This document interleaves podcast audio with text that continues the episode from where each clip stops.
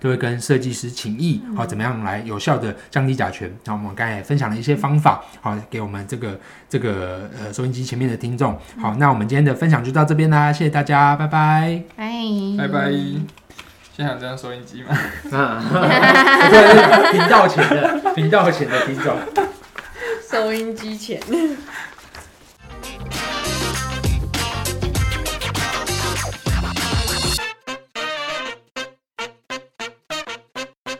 大家好，我们是 设计师装什么？我是 Stan。我是耿志我，是君啊娜，耶那我们这一集要来也是一样是要来来聊新闻。好，那最近新闻其实很多的议题不断在讨论有关于甲醛哦，而且这个提每次提到甲醛呢，就会提到长期吸入会致癌。哇，那其实长这个甲醛致癌的新闻不是这两年才开始突然被关注了。我印象中，在十年前呢，那时候政府开始颁发颁发颁发班班班颁发绿建材的标准的时候，有片头喽。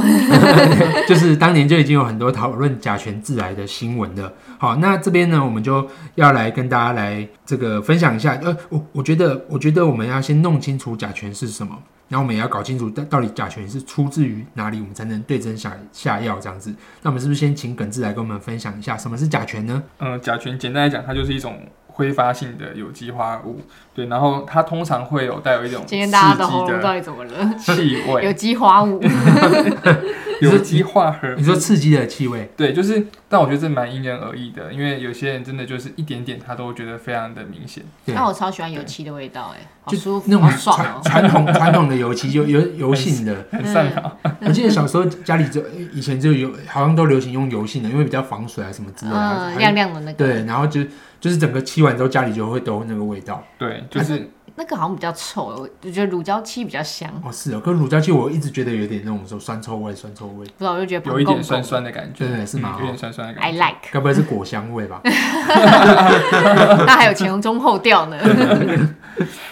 哎、拉回嗯来，好，反正就是它就是有刺激性气味的无色气体。那它其实它被人体吸进去之后，它其实是就是如果你吸太多的话，根据会嗨，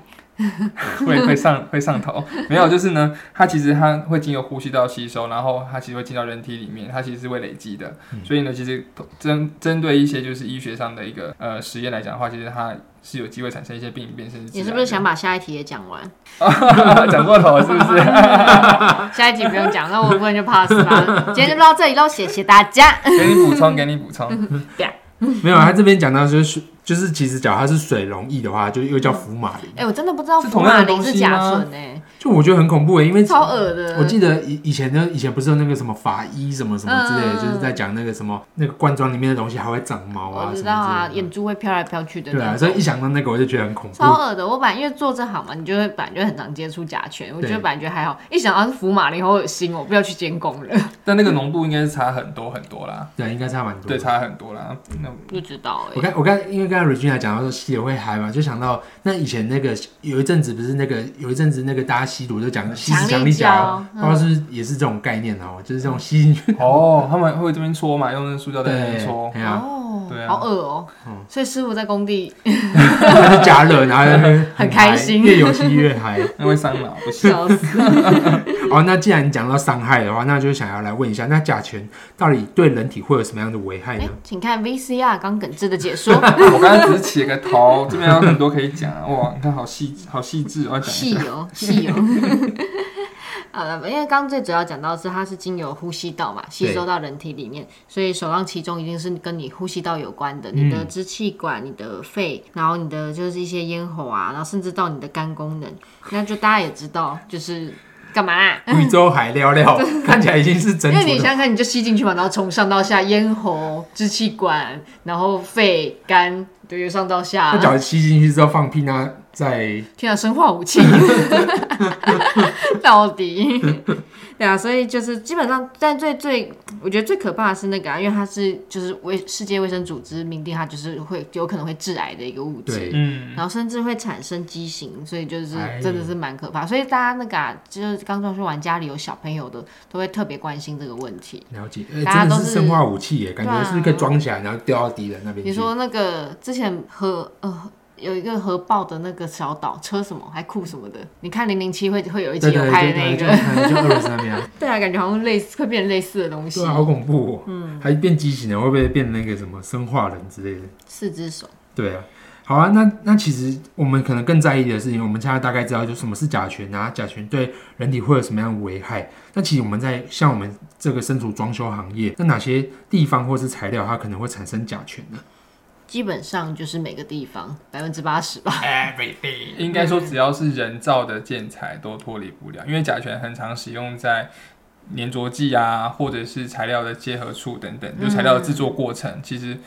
或多或少都会用上。对，对嗯，而且你说像可能水电，你以为没东西粘会比较少，可是水电它会烧那个管子去，哦对啊对，它会烧那个管，因为那个你打买管线，然后它会要转弯什么嘛，水电就会烧那个管子，也会有一点，整个装修就会一直是是个甲醛工厂的概念。这样讲起来好像整个工地都是毒气室的，有点害怕。 但我觉得这种事是这样的啊、就是你讲什么有毒物质，你不去讲它的剂量，就是耍流氓，嗯，没错，对没吧？错你喝水也可没错能喝死人啊。哦，对，没错，没错，啊对没错。啊，所以这件事还是要看剂量的。我其实我们之前在做这个这个在准备这个资料的时候，有看到，哎，好像在这个地它有分成，例如说地板啊、墙面啊、天花啊，或是这个填缝剂啊，好、或是涂料啊，甚至这个门窗的部分，好像都各个地方都可能有一些材料都会有这样的一个状况，耿直可以大概分享一下吗？这边的话，其实我们有整整理出七种材料啊，呃，七种七个七个类别，分别是地板类没有问你我们有没有整理，你要讲的好像我们信手拈 来。谢谢你 啊你为什么要告诉大家我再一次们有小抄？ 没有，啊我们有我们有做功课， 是有系统性的分享。然后大概有大概有七类，分别是呃地板类，然后墙壁类、天花板，然后还有填缝类，就是就是交接处等等，然后还有涂料类，然后接着剂跟门窗类，这这七种其实算是比较常见。然后呃就是。 怎么讲？是不是听完就觉得每个地方无所不在？到处都是、欸，真的是避免不了。但我觉得，其实就像前面讲到的，其实如果我们选的是呃合法合规的这个建材，基本上这些东西它都是有受到这个监督，而且是它它的剂量是是是符合标准的，那就其实对身体就没有太大的问题。嗯嗯嗯，其实这些这几类看一看，他们其实会有甲醛，通常都是在接着剂的部分，嗯或没者错是一些胶合啊，他们的粘着剂的部分，因为你。不是每个人都用得起实木，就算用得起啊，台湾那么潮湿，实木的不稳定性还是相对大，嗯，所以这个东西其实没有办法到完全做到一些，因为你如果要做无甲醛，你可能真的要传统老屋那种准阶之类的对，，没错。其实之前之前有一些网络上的一些资料有显示，包含像我们有时候穿的这个衣服，它毕竟是这个化纤哦化纤嘛哦，对，对其实对也会有，对啊，其实反正我们真的生活周遭真的也是无所不在，坦白讲就是这样子。那这边就有提到了，例如说，就我们有没有可能完全做到是无甲醛的状态？那假如说没有办法的话，那我们怎么样可以让整个空间的这个建材的这个甲醛含量跟浓度是可以下降的呢？现在的话，建材其实很多都有，就是呃环保，就是它呃刚前面有讲到嘛，就是开始有绿绿建材的标章。对，那它这个其实就会规范在它的甲醛浓度一定要，比如说零点零零多少，你对才能是这个等级，对然后再低你才可以再升到下一个更好的等级。嗯，没错，对啊，所以其实我们可以就就它的那个等级去看，因为像系统版的话就比较明确嘛，它嗯对就会有分一一零跟一万，没错，那当然价位也会不一样。嗯、这边的话我补充一下哦，就是刚刚讲到，其实呃，如果说真的要去要去探讨它的就是标准的话，其实这边呃，我们查到的是严格规范是零点零六 ppm 以下。嗯，嗯那其实这东西我特别有感觉，是因为有一次，呃，之前有做过案子，有一个对业主他对做完之后，他就拿了一个甲醛侦测仪，哦就，开始就放在空放在空间这个中，准吗？放在柜子里，它就会显示出现在目前是多少 ppm。咦，对，然后呢，其实他也不是要屌我，他只是好奇，因为他哦他是一个一好个学的人。理理科人，然后呢，哦， 实事求我好像是，知道是谁了实。嗯事求是。对，然后呢，放完之后他说，哎，那我来买个甲醛，就是他看到甲醛嘛，除甲醛的，对，嗯是不是除甲醛的喷雾剂，嗯然后开始它的用法就是说，假设你在柜子里发现甲醛的浓度很高，那就喷甲醛，就是喷那个嗯喷那个甲醛分解剂，对，然后喷完之后呢，然后它它不是喷一次就结束了，因为甲醛它会从柜体一直散发出来，对所以你要持续喷，一直喷。对嗯然后大概上面是标装、呃那个包装的使用说明是写说大概喷个半年到一年，嗯然后就是它就会慢慢的去恢复到正常值。嗯要不然其实刚做完的呃室内的这个装潢来讲的话，其实前几个月浓度真的都会偏高。对，没错，对嗯对，就这算嗯东西好像有说，就是其实这个东西持续的散发是会到可能十年的。十年二十，嗯它会慢慢的全部吐光。对不过它好像是这样啊啦，因为它是渐进式的嘛对，就一开始会啪吐出一大堆，对后面就是一点点一点点嗯这样跟。你喝酒一样，不是我我看到第四题就是，刚刚不是说完全有没有可能完全无甲醛对吗？对我觉得可以用那个，可以使用超能力，怎么什么超能力？钞票的钞。哦，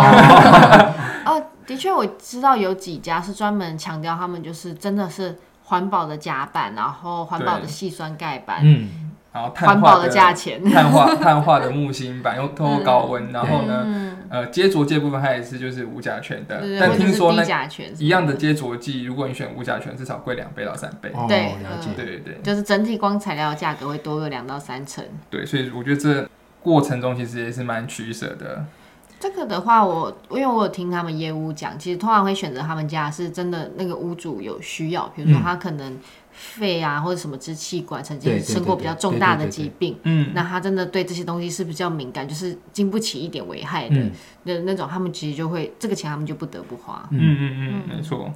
就我刚才想到，就是像那个，就是这几年不是一直很推行这种环保绿建材嘛？好，那其实像刚才这个上面有讲到，例如说铁件，哎、其实铁件它也是一种，就是就是这个相对没有甲醛的。可是我想到，哎、假如我今天烤漆呢？嗯，那烤漆的话好像也，就是凄凉，对又又又有有哎高了 温，对对对，其实好像都会有这样的状况。那另外一个方面，其实是我们其实在深圳的时候，不是常常有客户就是说，哎、他他他们是不是这个装修完之后还要放两到三个散甲月醛要散甲醛？嗯，我大陆他们特别在乎这个事情，因为像我们台湾基本上是装修完之后就搬进去，嗯那大陆他们是装修完之后，他们还要放两到三个月，他们才能才能安才会心搬的进去。会安心的搬进去。人家之前好像有录到吧，就是我有跟就是同大陆的同事讲说，好像我们装完一个礼拜就搬进去，他说这么哈扣吗？ 这么硬的吗？但我觉得这一块其实台湾的装修的呃规范还是走比较前面的，因为我们的我们有绿建材标章的制度啊等等的，他们我觉得我记得他们是没有，而且没有硬性规定的而且，他们黑心的东对，西材料嗯很特别多多多，很多，嗯因为太便宜了嘛，所以你一定是嗯从哪个地方省偷工减省料下的。来的。对对啊，啊，所以刚才这边还有讲到一个方法，就是像有些客户是他没有马没有马上入住进去，他可能就是打开窗户让对对空气对流通。对，因为其实让这个整个环境它的空气保持流通，其实可以让甲醛的污染跟着空气就排出了，然后让新鲜的空气进入到空间里面。那另外一个方面就是刚才耿志讲的这个甲醛的分解剂，好、其实像市面上有一些这个喷涂式的这个甲醛的这个分解剂，最大家最知道就像光触媒啊，嗯好、那光触媒剂喷上去之后，它的这个这个化学物质它就会开始分解开来。我刚会想到空调是不是有的可以也可以净化甲醛，可以吗？没有啊啦，但是它有个换气的作用。换气啊作对对用。对，它它没有办法分解那个物质。哦，哦，所以所以我在想，是是不是这几年其实很多都很多住宅会做热交换，其实它也是有助于这样子空气交换的一个，而且我后来觉得工期有时候稍微拉长一点也有好处，因为其实它不会等你搬进去才散甲醛嘛，嗯对它对对一对做完就会开始在对对对散对甲对醛对。对所对以就是施工人可以来帮你换换气，对，哎黑心的黑心的这个干社嘛我也会去 啊，我也会参与这个行动，除甲醛的工程交给我们。 全民运动，我刚快速查了一下，其实空气清新机可以除甲醛呢、哦现在的空气清新机，我不相信，就我知道有这个功能，但是我不相信。对，但或多或少应该还是有帮助的，比起你用人体去、去除，好像应该还要来得嗯用我高的效肺。对，所以我觉得空气清新机或许现在也是一个很棒的方式因为。我觉嗯得那个概念好像有点像在家里，不是说种一些什么虎尾兰对对啊对之对类花花的，草嗯可以草净化空气。那像刚才我们提到的，假如例如说，就是有的、有的、有的的确有这个零零甲醛的、无甲醛的可能性。那这个无甲醛真的是好的吗？那其实像，就是我想两位设计师过去在几年的里面，应该有遇到一些客户就是指定要用一些零甲醛甚至低甲醛的材料。那你们有没有遇到什么样的状况？我自己是还好，因为其实这个东西大家都知道很危险，为什么还是这么普遍的存在？除了很难克服以外，对再来是没有这个东西，一定会产生其他的问题，对比如说会有虫，对，尤其是脚镣，脚对镣你不嗯泡药水，不是那种泡过药水的，真的是比较容易生虫。或者是你就是买可能高温碳化过的，嗯，那那我就不用甲醛，但那就会比较贵，贵 一三成，对，